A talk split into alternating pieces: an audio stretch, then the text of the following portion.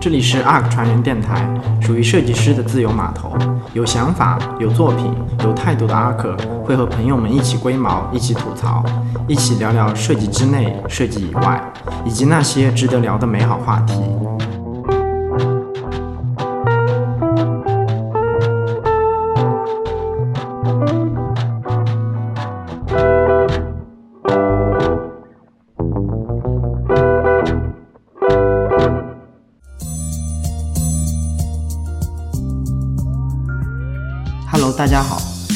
来到 ARK 团员电台，我是赵帅。我是雅丽，在上一期中，我和雅丽一起讨论了一些有趣的项目。那今天我们会就着这个话题继续讨论下去。那么在开始之前，我有一个最新的消息想跟大家分享一下。我们今年的 DFC 创变者大会呢，已经正式进入了非常紧张的筹备阶段。那关注 ARK 的朋友们一定了解，去年那些大咖们的演讲真的是充满干货。那我就在这儿跟大家小小剧透一下今年的情况。那今年呢，我们请到了吴晓波老师、辛向阳老师，还有来自延吉佑、雅朵、车和家、站酷等这些创新领域的大咖们。那现在演讲的主题呢，基本上都已经公布了，大家可以去我们的公众号上看看。而且呢，今年我们创变者大会的整个品牌也进行了全面的升级，除了各行业大咖的演讲之外呢。我们还有两场设计思维的工作坊，现场还会有很多好玩的展位和互动，就等着大家前往现场去挖掘了。对了，嗯，关于大家最喜欢的 DFC 周边系列，今年呢也是充满了惊喜。呃，我听说呢这次每位观众的礼物都不太一样哦。至于是什么东西，其实我也还没有看到，大家可以期待一下。那关于这次大会的所有的详细的信息呢，大家可以去 ARK 创新咨询公众号进行了解。好了，不多说了，那我们就正式进入今天的主题。哎，雅丽，那除了我们之前讲到的那个吃汉堡的项目之外，你还有其他比较有趣的批判性设计或者思辨性设计的作品吗？有啊，可以跟大家分享一下。当时其实在我自我介绍的时候，我还给大家展示了另一个小的项目。其实这个也不是说，呃，也不是一个特别完整的思辨性设计或者是呃批判性设计项目。但这个项目的背景呢是，嗯。我们要做一个在公共场合的一个公共干预，然后一个小的干预能够如何改变人们的行为？于是当时我就做了这样一件事情，就是我在我们学校的图书馆的一扇双开门上，然后左边贴上了男男厕所的标志，右边贴上了女厕所的标志，然后于是就观察这样一个小小的标识能不能影响大家的行为。然后，于是我就在这个门的对面偷偷的放了一个摄像机，然后记录下了每一个人的行为。嗯，然后最后我在不同的楼层做这个实验，就发现通过这扇门的二十七个人里面有二十四个人都遵守了男开男生开男生门，女生开女生那扇门的那个行为。嗯，然后这就是一个比较有趣的一个实验。嗯，但这个实验其实不是，呃，我也不是说为了要解决什么问题，因为刚才我也说了我的。设计项目都不是解决问题，因为本身我就对人的行为以及公共空间如如何影响人的行为的这种呃课题比较感兴趣，所以当时我就做了一个这样小小的实验，然后去看看如何我们能够在呃生活中去影响大家的行为，同时作为设计师如何在呃公共空间或者是不同的地方通过一点小小的干涉就能够改变人们的行为。其实那个后来我也在想，它的一个点可能就是大家会对于某些社会，我不知道那个是不是也是叫 norm，就那个社会准则，是不是就是大家不会不再思考，就是我已经认准了，因为我习惯了男女厕所那个标识以后，看到这个我下意识的就会反应，因为我已经接受了那个社会准则，就是我看到这个标志我就知道我我是男的，我就应该推这样的门。对，因为其实就在做完这个实验之后，我又。受这个关于呃性别的研究的启发，我又写了一篇论文，是关于性别设设计是如何影响人们的性别认同的。我在那篇论文里面，我举了呃，我找到了一些例子，以及一些关于性别研究的一些著作呀，或者是书啊，里面就说到，就是人的性别其实本来就不是二元性的，因为在呃 Judith Butler 在一本书叫《性别麻烦》里面提到过。呃，人的性别其实是分三种性别，第一种是生理性别，第二种是心理性别，第三种是社会性别。可能我们社会上大部分的人，我们身边的人，这三种性别是一致的。但是其实有很多人。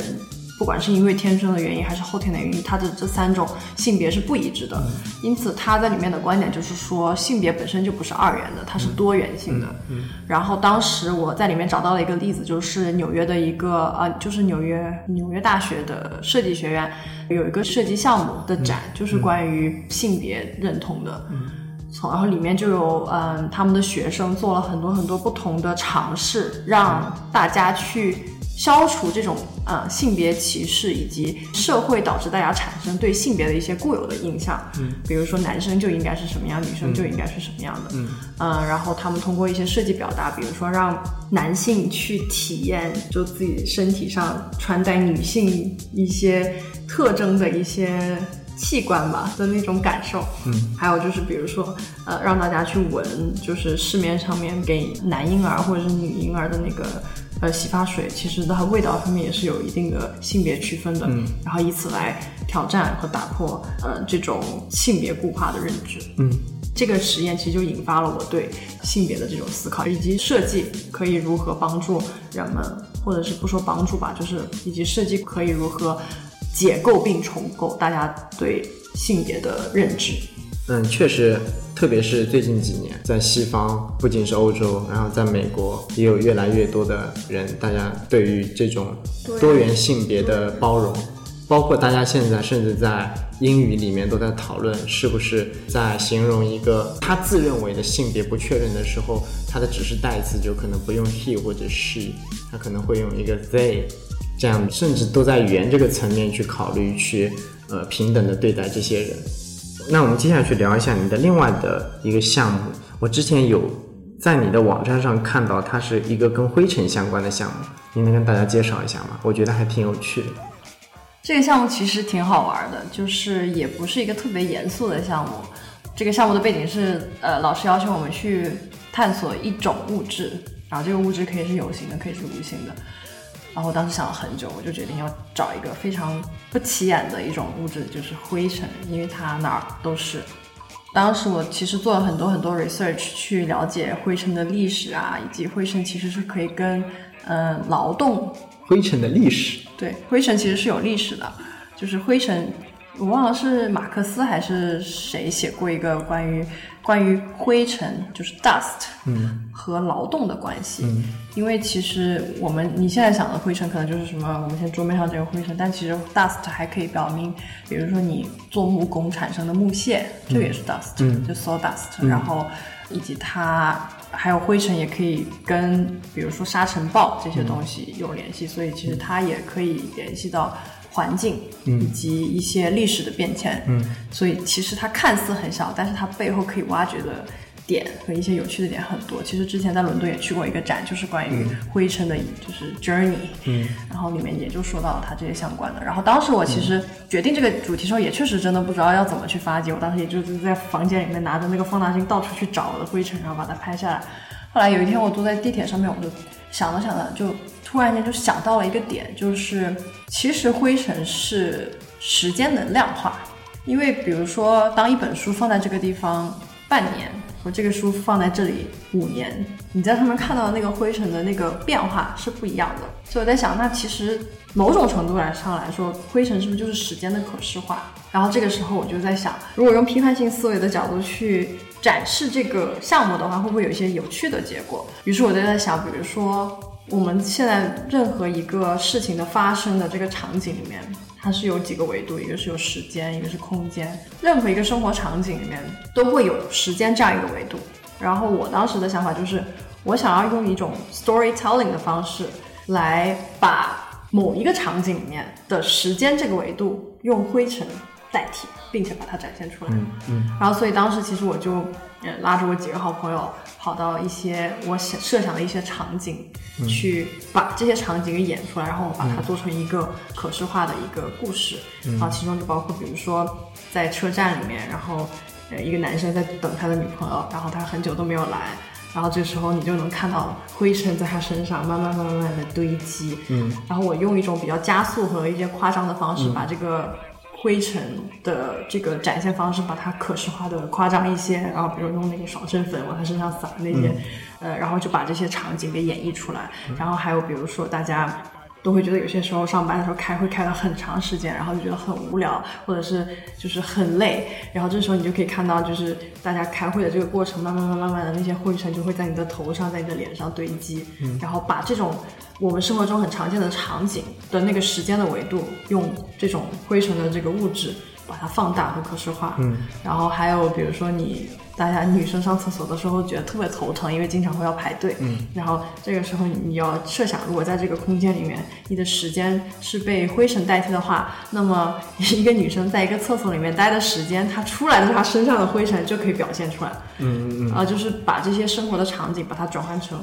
用灰尘把它可视化的一种方式表达出来，嗯，然后当然就是我也没有在尝试解决什么问题，我只是在探索这种物质，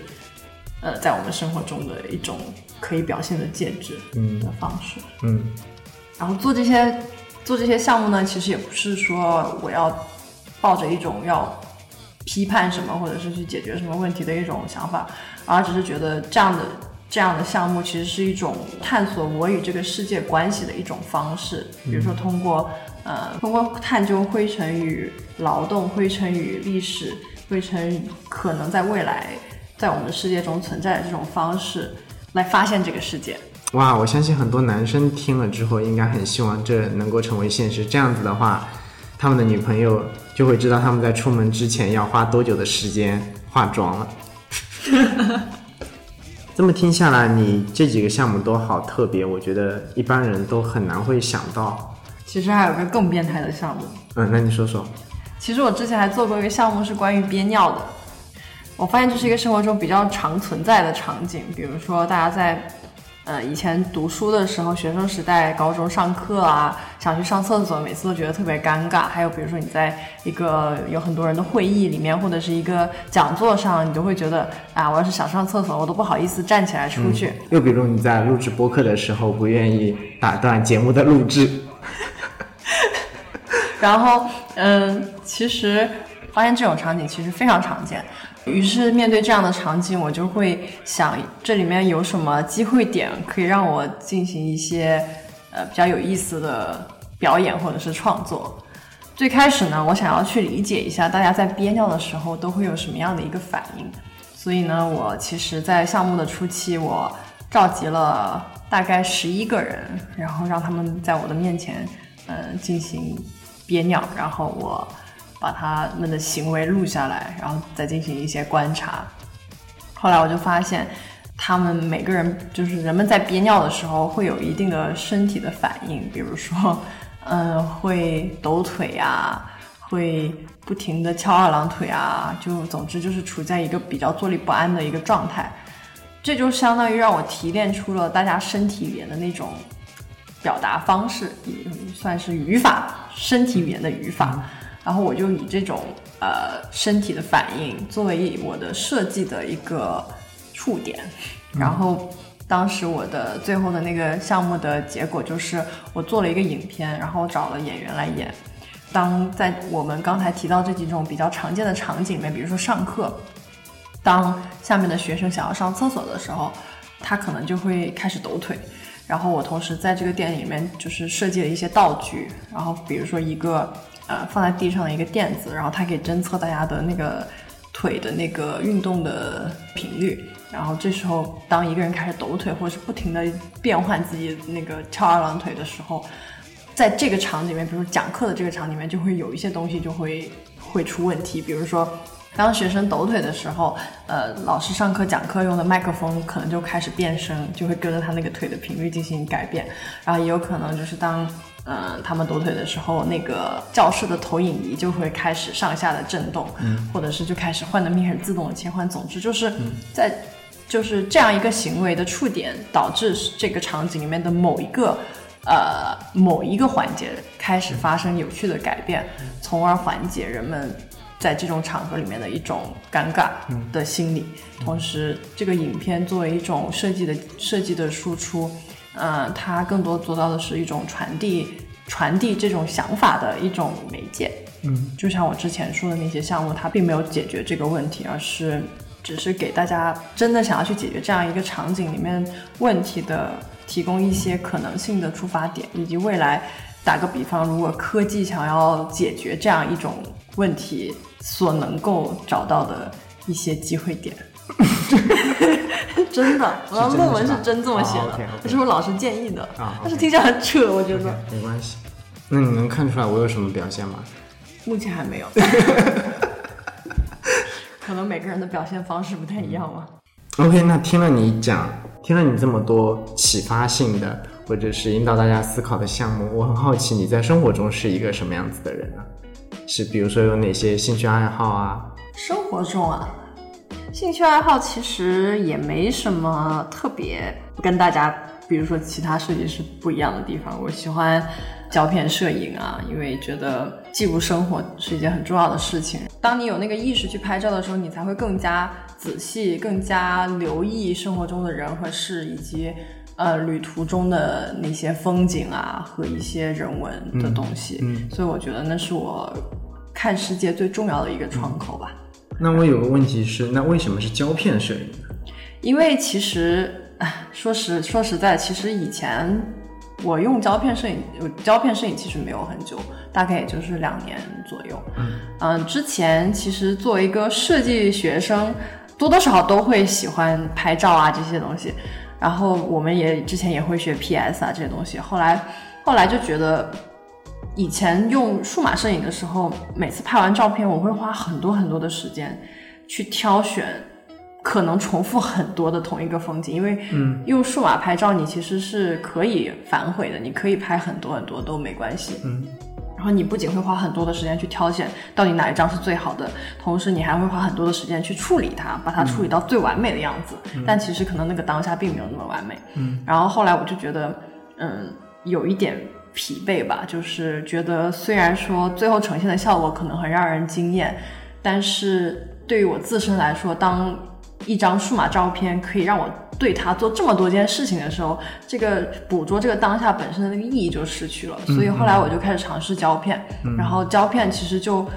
让你很珍惜当下拍的每一张照片，以及你并不能，你并不知道你当下捕捕捉到的那个瞬间。马上呈现出来会是个什么样的样子？而且有些时候你没有拍完一卷的时候是没办法洗的嘛。可能你洗的时候离你拍这卷胶卷的时间已经有一些久远了。嗯。然后当你洗出来的时候，你看到那些照片，你会觉得哇，我都不记得当初我还拍了这些，或者是我还看到了这个。然后我觉得那个那个惊喜感是不太一样的。我经常把它比喻成就像生孩子，虽然我没有生过，但是呃有点像怀胎十月，然后到最后你不知道出来是男是女，或者是是什么样的，但但是最终都会是一种惊喜感。嗯，你一般都会选择去哪些地方摄影呢？嗯，取决于是在平常的生活中，还是呃出去旅行。因为我我本身也是非常非常喜欢旅行的，我相信很多人也是。呃，然后我可能更喜欢去的是一些比较不太容易去到的地方，而且我比较喜欢大自然，所以可能很多时候拍的东西也就是跟自然有关的。然后，而且我特别喜欢的是那些。比如说需要徒步，或者是需要坐很久的车、坐很久的船才能到达的地方，因为可能我旅行就有一个旅行哲学，就是身体下地狱，眼睛上天堂，对我来说是最好的一种体验。嗯嗯，然后那个时候，当你能够到达一个别人到达不了，或者是很到达的地方，拍出来的那个照片，即使可能跟另一座雪山看起来是一样，但它我知道它对我来说意义不一样，所以嗯，这可能就是我个人的一种。呃，旅行的一种偏好或者是小癖好这种感觉吧。嗯嗯，就像在城市里面也是一样，我每到一个新的地方，不管是生活还是工作还是旅行，我都喜欢呃去发掘一些当地更地道或者是不怎么会被别人发现的点，以及可能有些东西只是我个人非常喜欢的。比如说我之前在伦敦生活。除了喜欢伦敦的那些 城市里面的文化呀，我特别喜欢在周末干的一件事情，就是我会把伦敦几乎所有的二手书店都在我的谷歌地图上面标注下来，然后我每个周末只要是有有空，我就会一个人，呃选伦敦的一块区，然后去一个一个探索那周围的二手书店，因为我本身也非常非常喜欢看书。伦敦的二手书店非常有意思，就是你永远不知道你会在里面找到什么，因为你基本上那些小的书店都没有什么检索系统的，你进去就真的是在一个。书海中慢慢的去寻找让你心动的那本书，然后其实这个过程就像是实体淘宝，嗯，呃，所以对我来说，经常到了不同的像比如说像去纽约啊这些稍微大一点的城市的时候，或者是哪怕是一些小小镇，我都会。尝试的去寻找这种二手的东西，比如说书啊、二手的衣服呀这些东西。第一是二手书会很便宜，然后同时你有时候会经常会淘到一些非常有意思的，比如说六十年代出版的书，然后你就会看到那个上面的封面就很具有那个年代感。这种时候对我来说就是我个人非常非常呃 enjoy 的一个时刻。嗯，所以平时看书对你来说也是一个很大的爱好。对，其实我每天都呃下班之后一定会要做的一件事情，就是不管时间长短都一定要看书。那这个书可能我还特地就是一般比较不会去看设计相关，就是跟职业相关的工具书，而是尽量的去看品类很不一样的，或者是跟我的职业呃类别差的还比较远的一些不同类别的书。嗯，比如说每天没有时间看书的话，我会觉得。被这个世界抛弃了。OK，因为我记得你也经常给你周围的人推荐书。节目的最后，你要不要给给大家推荐一两本书呢？嗯，最近我看的书，其实首先我好书一生推的，当然就是最近比较火的那个系列，就是《人类简史》《未来简史》还有《今日简史》这个呃系列的三本书。不知道大家有没有听过？其实应该这个在媒体上面都有很多的推荐，我就不多呃介绍了。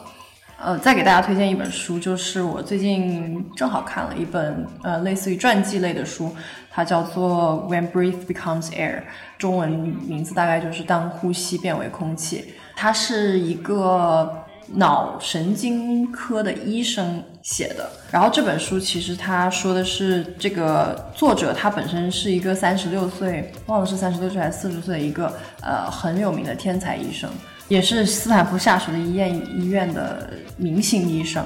然后这本书的历程是他呃死之前写的，当他事业正如日中天的时候，他查出了自己患了肺癌，然后。这本书就是在写他死前的这段日子里，他从一个医生到一个病人的角色的转换，以及他对他自己人生的思考。